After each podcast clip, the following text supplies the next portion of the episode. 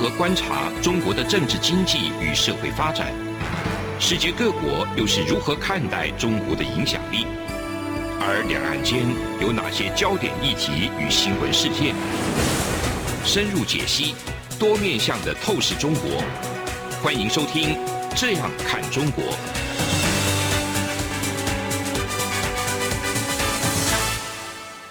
各位听众您好，我是主持人张振林。您现在收听的是中央广播电台《这样看中国》节目，张振林时间。来，我们今天要谈的一个主题是“四月之声啼不尽”哈，上海难过万重山哈，那就取那个一首诗的那个谐音呐。“四月之声”这是一部最近在中国这个微博上面烧早了、烧钱，非常广为流传的一篇那个 po 文啊。那那是一个影片，它是等于是在叙述这个上海封城的一些整个的一个状况。引起非常大那个讨论跟流传，那包括我们台湾这边也是一样，在传送这一篇 po 文的一些内容哈，来讨论度也蛮高的。这个部分我们待会就来先针对这个四月之声来讨论。那我们今天先介绍一下我们两位来宾，那一位是严建发严老师，主持人好，听众朋友大家好啊。另外吴瑟致吴老师，这边大家好，发哥好，各位听众大家好。OK 好，欢迎两位来跟我们共同来分享。今天这个上海，中国大陆的疫情的一个状况，四月之声其实就是大概一个六分多钟的影片啊。那影片其实没什么特别的，就是上海封城的一个空拍的一个状况哈。整个六分多钟都是那些相关的画面，慢慢的跑来跑去。那最重要的是里面的一些内容，它其其实收录了非常多的一些民众啦。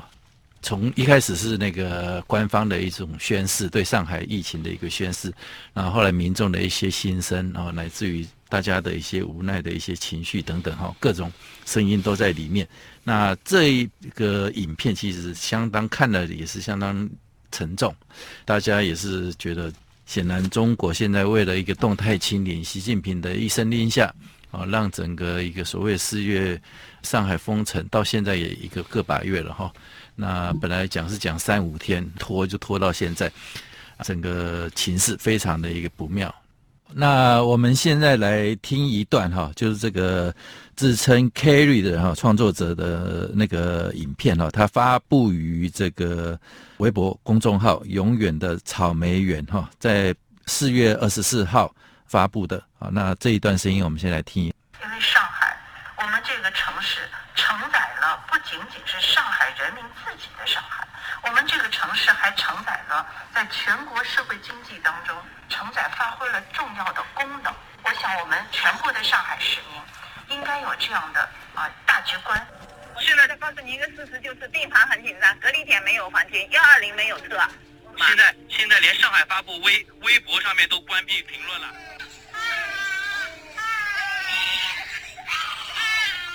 今天早晨四点多钟就来了。到现在都几点了？这个菜是不是要全部烂掉？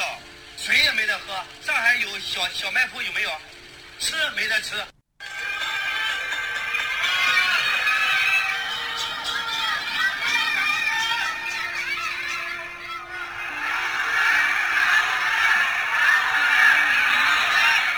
这一段影片哈，就收录的相关的一个声音。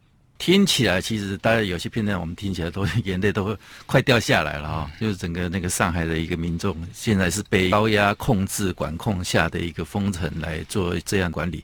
那个严老师，你是怎么来看这一段影片的一些透露出的一些相关的一个讯息？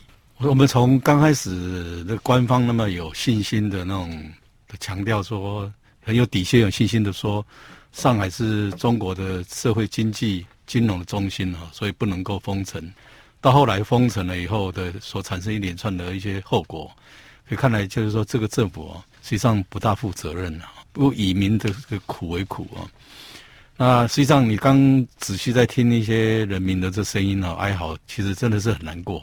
嗯，可以感同身受了啊，因为像小孩子哭声啊，还有一些妇女要要抢位置、抢病房这些。我就觉得说，其实以上海这么这么一个大都市，中国的第一大这个商业城市，都还这样子的话，那其他等而下之的都市，那可能更惨。嗯哼。所以我觉得这里面看出来就是这个集权统治的一些问题了。嗯，就是说他本意也许是好的，认为说清零是好的，可是问题他没有那个道的配套。嗯，而且实际上后来发现他根本跟预期也没有一致。对，后来发现完全没法掌控以后，他就开始来封城。嗯，但是这里面有透露出他有个困扰，就是说他的这个打的药剂啊，大概也。不合理，和这个中国式的药剂，中国药剂也大概不无效了，嗯、无效才会让他必须要用封城的做法。嗯，可是问题就是说，你这样封城的结果是，可能有一些不是病死就饿死，或者渴死，嗯，或者精神错乱而跳楼自杀都有。嗯哼，所以这些可以看出一个粗糙错误的政策给人们带来的这个这个一些困扰跟挫折和失望。嗯，嗯哼，我觉得这方面是应该。值得我们去给加以批判跟反省的。嗯哼，同样的一个问题，哈，那吴瑟主吴老师，你是怎么来看？那里头其实老老百姓也在反映说，这病毒不会死啊，不会死人啊，但是饿会饿死人。你封城是把搞搞得那个饿死，这样的一个哭诉，你看，确实哈，就正如刚刚严老师所说的，就是中国在这个防疫的过程当中，我们看不太出来这个决策的过程是。如何做出所谓的清零路线的一个坚持？嗯哼，当然，在过去一段时间，比如说去年，中国整体防疫透过封城的方式，确实是有达到一定的效果。嗯，不过随着病毒的变种，还有它的一个传播力，哈，这个许多国家也是开始检讨这个防疫措施是应该朝向一个共存，以及它必须要针对这个所谓的呃容易重症化的部分来作为清零，而不是全面的清零。但是中国依旧是做这样的决策，所以外界确实在这部分在看待中国的时候，认为说这个是一种政治性的判断，而不是一个科学的决策。那当这样的一个模式被检讨出来，以目前中共的一个统治逻辑，或者是他目前对于这个政治上的需求，当然他不太可能去认为说我该去检讨我采取清零的这样的一个模式。所以其实。我在观察整体上上海的一个发展，我认为啦，哈、嗯，这个其实从中共过去的一个统治逻辑来看，其实有两个层面蛮值得去观察的。第一个是说，为什么还是要坚持清零？那而而不是说透过这个所谓的更多的一个讨论，或者是更多的一个专家的意见来进行决策，所以表示。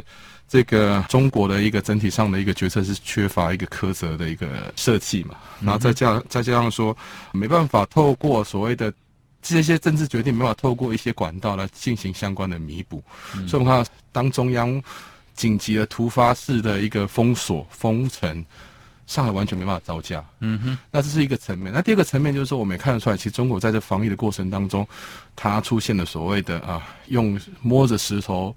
过河的方式在进行这个防疫措施，对，所以当上海这个封城到现在一个多月了，但是看起来成效还是不彰。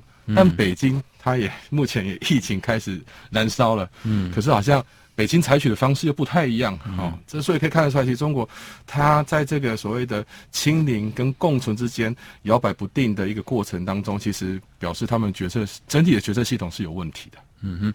那我们来看一下目前的一个状况哈，因为这一的影片后来因为影响太大了哈，那整个在网络上就被封锁了，这现在可能在大陆里头都看不到，大家也没办法看到哈。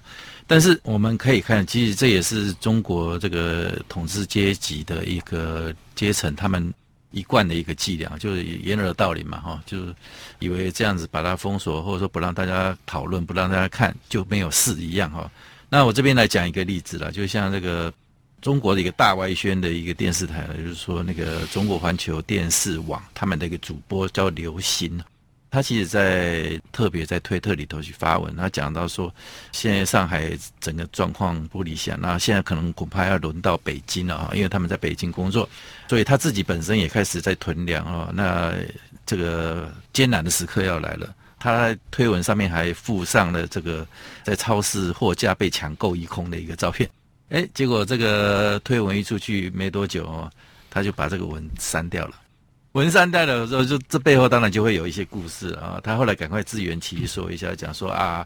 新的，他又发发了一个新的推文，说啊，是超市的那个货品已经全部都补满了，补满了新鲜的，哦，所以你们大家随时要买什么就可以买什么，然后不需要过度担心啊，哦，讲了讲了，写了一堆，但是这个这样的一个写法呢，就被这个前央视的一记者跟兼主持人一个叫王志安的打脸了，就是讲说的消遣这个刘鑫呢，就是讲说，哎，其实这个在央视内部哈，它其实也有一个超市。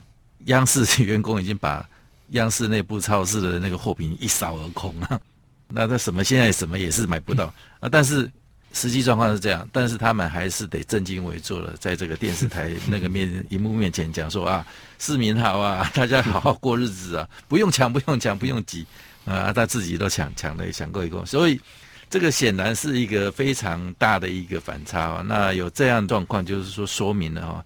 这个唐浩他自己认为啦，就是说，第一可能是这个不管是中国的官员或内体制内的人员哦，他们其实习惯性都是为党说话，或者说在党的党性的那个要求下面哈，就是有这样的一个惯性在里头哦，常常要表现出来，就是讲说把党的那个地位或者说那个利益各方面的一些思想哦，都要摆在第一位，但是碰到一些危急的状况的时候。人性就表现出来了。这人性就是常常会讲出一种实话，就是我们第二点讲到说，往往不经思考脱口而出，然后第一时间 po 的那些文章等等，讲的是实话，后来再去回过头修正的啦，或者说一些更改的部分哈，都是一种反话或者是一种假话哈。那从刘鑫这样 po 文又又这删文的一个动作来看啊，乃至于我们刚刚有看那个四月之声的一些相关的一个状况，就是。北京当局现在其实他已经做好更强硬的一个风控的准备，不只是对这个疫情在做风控，那甚至在网络上的一些言论跟讨论，其实是全面性的一些封杀等等哈。那大家都开玩笑，上海滩其实这个滩应该是瘫痪的瘫了啊，是变上海滩。嗯，那所谓以前他们治好的中国风啊，现在是这发疯的疯，所以那个人民跟社会的一个现象是这样子。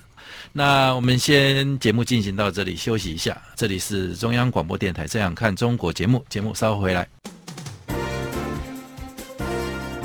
从两岸、国际、历史文化与财经等角度透视中国的《这样看中国》节目，每周一到周五晚间九点三十分到十点在中央广播电台播出。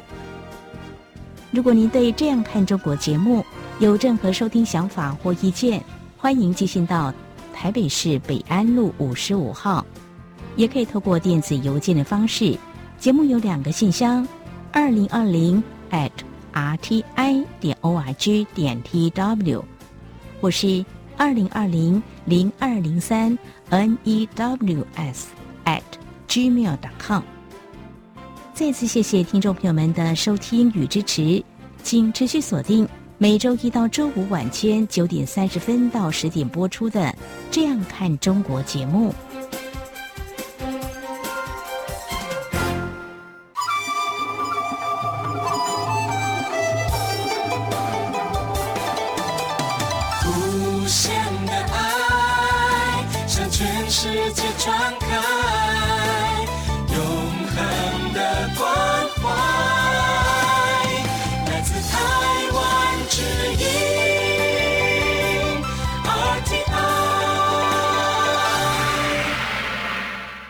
各位听众您好，我是主持人张正霖。您现在收听的是中央广播电台《这样看中国》节目，张正霖时间。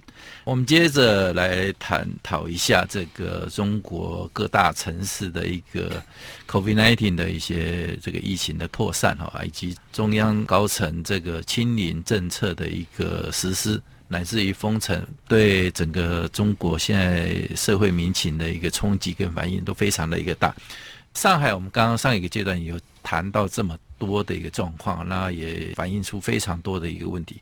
那显然，这个封城的一个政策是不是不太适合现阶段的一个疫情的一个发展跟走向啊？乃至于对接下来，那疫情已经扩散到北京啊，但是北京的一个状况好像有内中国内部其实也有很多种杂音，那甚至主张不应该再走上海的那种。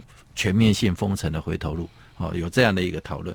那北京为什么不能封？为什么要有一种一套新的那个机制跟方式？那这里面是不是会透露出中国对付这一次的那个 COVID-19 的疫情的一个风控会有一些转变？颜老师，因为这个涉及到说有一个议题对中国领导人来讲很重要议题，就是二十大。嗯，而是他召开，习近平为了要获取这个党权的这个更续啊，嗯，所以他无论如何一定要把这个场面做好。嗯哼。那场面做好的状况下，就是上海，因为它是附属在北京的之下的一个一个系统。嗯。李强是基本上是习近平的人。嗯。所以李强他做这个有关于封城，他一旦宣布封城，他是配合中央的。他即便认为说这个时候应该要解封了，他也不敢解封。嗯。但是北京都不一样，北京是习近平控制的。嗯。他要封城不封城，他他一套的讲法。嗯。他也可以有阶段的，或者有次序的，或者有有范围的封城。所以这种封城，看他怎么去解读。也就是说，集权的对他自己核心的部分，他是很很容易操控。嗯哼。但是他的下属就比较辛苦。嗯。所以他现在，假如现现在是北京，我相信他会比较做做的会比较好。第一个就是有上海经验嘛。嗯。第二个就是说，现在跟病毒共存这个想法也慢慢可以被接受。嗯。所以我想他应该到时候会有一些权衡的地方会出来。嗯。只是说，因为还没还没发生，我们不清楚。可是我相信他会处理比较灵活。另外就是说，因为。随他自己去解读嘛，嗯，因为习近平就坐镇在北京嘛，嗯哼，所以他的解读，他的弹性空间大，嗯，今天今天就是上海，他做任何事情都要经过北京的同意，嗯、没有北京同意，他是很难很难突破的，嗯哼，所以我我认为说这一方面北京有北京的优势，可是这个就是说已经是牺牲了很多的这种他的整个其他地域自由流通的这个代价来、嗯、来成就的，嗯哼，实际上我们看到像以以前印度啦或者东南亚也曾经有。大规模的感染也就过了，嗯哼。那现在就说你，因为这清零变是一个，变成现在是一个主义、一种概念、一种理念、一种政策。嗯，中国他认为说，哎，这是他的优势，制度优势。可是制度优势就是说，你看看是从谁的角度来看，如果他是坚持他角度的话，其实科学也是被人所用的嘛。嗯，为人所用，所以反而他变成是另外一种傲慢，嗯，一种偏见。嗯，那但是没有人敢去抗衡他。嗯哼，但是到北京不一样，北京是他自己可以自己自我诠释。嗯，他的灵活空间比较大一点。讲到这个防疫的一个手段，或者说一个参考的一些数据等等，那中国经常公布的一些所谓的科学啊，啊，我们都看起来都有一些那个被修正啊，或被掩饰啊，那看起来是变成一种玄学啊，那这也是一个很非常大的一个反差。好，那。北京啊，那是不是不能封？为什么不能封？包括这个国台办的发言人马晓光还针对这个问题来特别来说嘴了一番啊，就讲说啊，中国现在是全球啊那个新冠肺炎这个感染率啦、死亡率最低的一个国家之一了哈。那最低这个数字，其实我们都是打了一个问号。我们都知道，要这个数字，他们公布了一个数字，要乘以好几倍之类的哈。那不管哈，他们自己嘴巴这样讲，所以这个。把它扯到跟台湾有关啊，就是说，那台湾其实现在目前的状况不在不是很理想，或者说正向迈向高峰的一个阶段。他就认为说，啊，台湾没有底气来跟中国来讲这个防疫制度了，就所谓哦，现在中国共产党也是谈防疫，也是所谓刚刚严老师讲的一个制度优越感都出来了。那这个东西。回过头来看，我们这个台湾的那个防疫中心的指挥官，他讲了几句很玄，也是玄学了 哦，很玄的一些话，说中国防疫的数字是很漂亮的啊，不得不让人佩服啊啊！但是后面又一句了，他饿现在饿死的比病死的还要多了啊！一个国家一个地方，其实每个地方都有好的不好的地方，那我们见贤就时齐。哦，见不险就不要骑，见不险不要骑，这句话讲的蛮好玩的。那这部分其实那个设置能不能帮我们稍微解读一下？那那从上海到北京，哦，乃至于国台办的这种傲慢的一个优越的一种评论，啊，你是怎么来看？当我们看到国台办非常严肃的，或者是非常酸言酸语的来对台湾的疫情，或者是台湾的事物来。比手画脚的时候，其实表示他在某些程度上自己在内控上出现一些问题啊，因为他必须透过这样的方式来转移内部的压力。不过，呃，我们可以从上海或者是从北京目前的一个状况，大致上可以看得出来，中共他们在这个面对这个疫情上的一个思考重点。比如说，当然我们知道上海它经济很重要，它当然同时也是中国跟世界在链接很重要的城市嘛。嗯哼，那所以当上海被封锁的时候。那大家会思考说，可能这对经济上的损害是什么？那北京呢？北京当北京被封锁，大家就会思考它是政治首都嘛，所以它在政治上该怎么去，会引起什么样的一个效应？就如同刚才严老师有提到的，这个中共今年十月要进入到二十大，嗯，那这个政治上的维稳也很重要。所以，当若北京采取了假设采取了封城，或者采取像上海这样的模式的话，那中南海要封吗？嗯，或者是说这个习近平？不能出门吗？他已经不出国了，还不能出门，这件事情其实就很 会非常的，我觉得非常头大。那另外的，呃，我们也看得出来，其实因为上海这次疫情，应该说上上海是因为它比较开放，城市比较开放，嗯，所以民众对于经济或者是对于自己的一个生活条件的要求诉求也比较高，所以他的这个情绪反应当然会比较大。嗯，可是呢，不等于说其他。中国其他的一个省市或其他地方的民众就乐于做一个奴性的民众，嗯，所以某程度上，经过这个两三年的疫情，其实某很多地方在这个中国民众对于这个防疫的问题，或者是对自己经济的损害，其实都有一定程度的社会的不满。嗯，那如果假设北京也封城的话，那中央该如何去？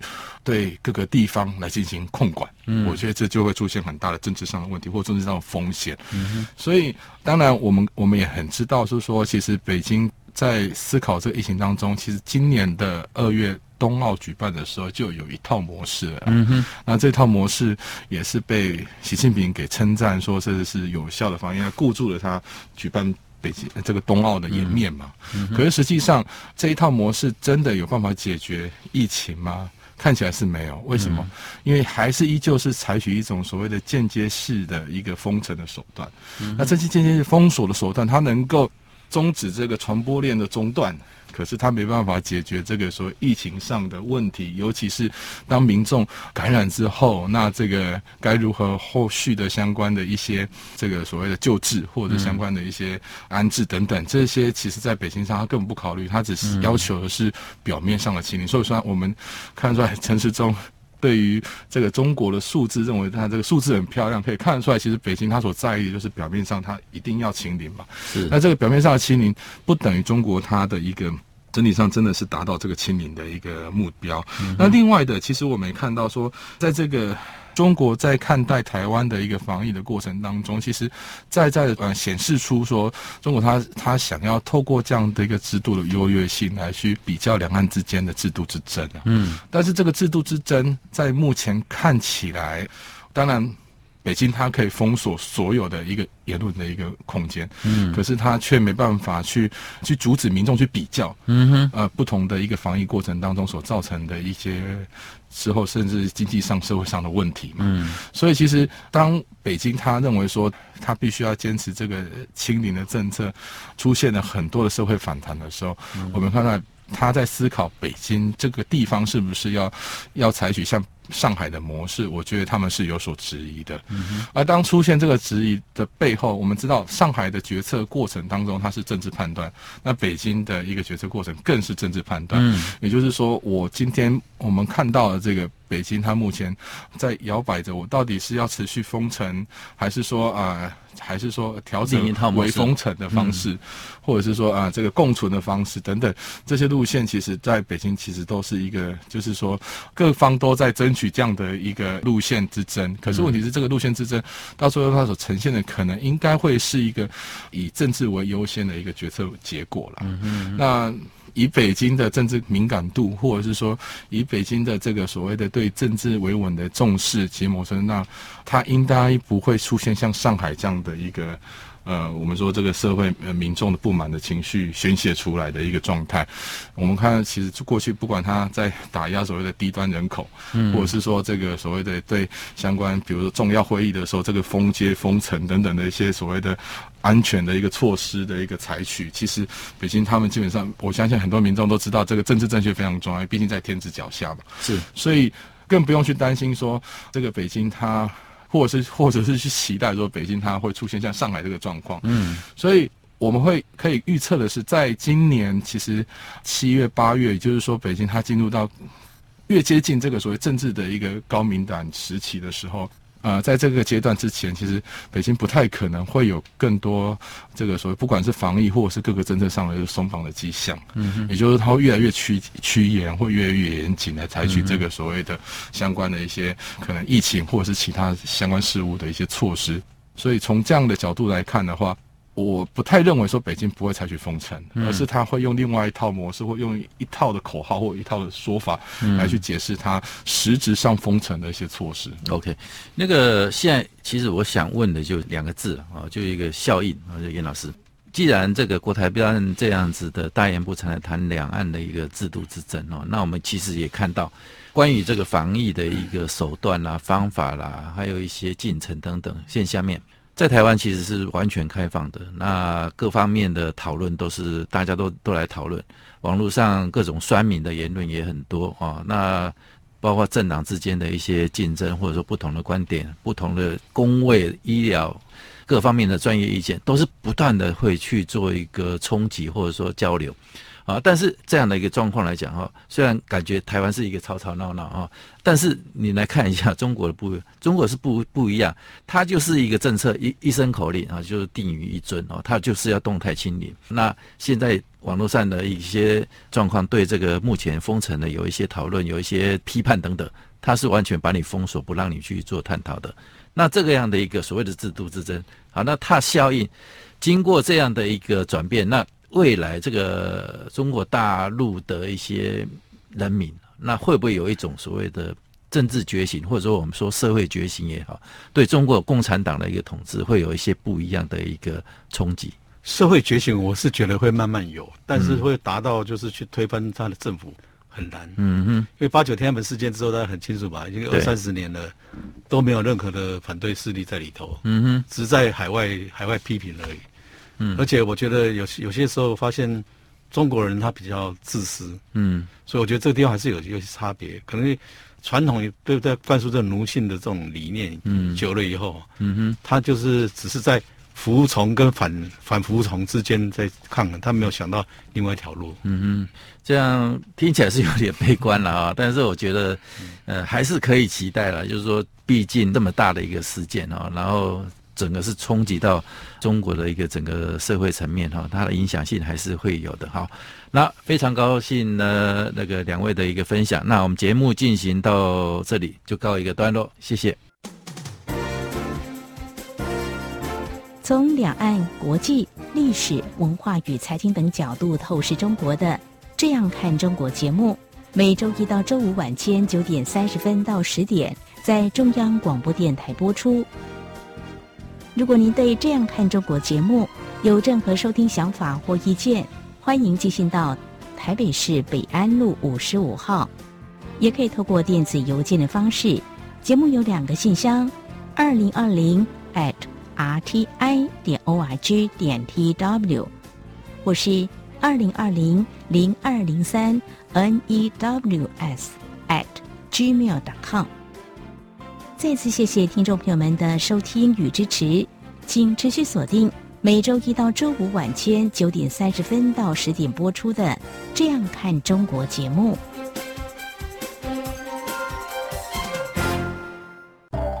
儿子啊，等一下陪我去一趟邮局。妈，你去邮局要干嘛？去领钱转账。哦，不用这么麻烦啦，转账不需要临柜哦。嗯，这怎么可能？不去怎么提钱啊？行动邮局 App 通通都能搞定啊！新一代行动邮局 App 支援扫码收付、无卡提款、转账、线上缴费，少了携带现金的危险，也没有付错钱、找错钱的问题哦。哇，这听起来还不错哎。是啊，有了它，线上转账缴费省时又方便，你就不用再去领钱缴费那么麻烦了。哦，对了。如果你要去邮局，据点预约功能还能够帮你排队先抽号码牌哦。哎呀，真的很方便哎！那我们现在就去邮局办理申请。哎呦，不用啦，用金融卡搭配读卡机就能够在家申请喽。现在我们就上邮局的官网查查吧。以上广告由中华邮政提供。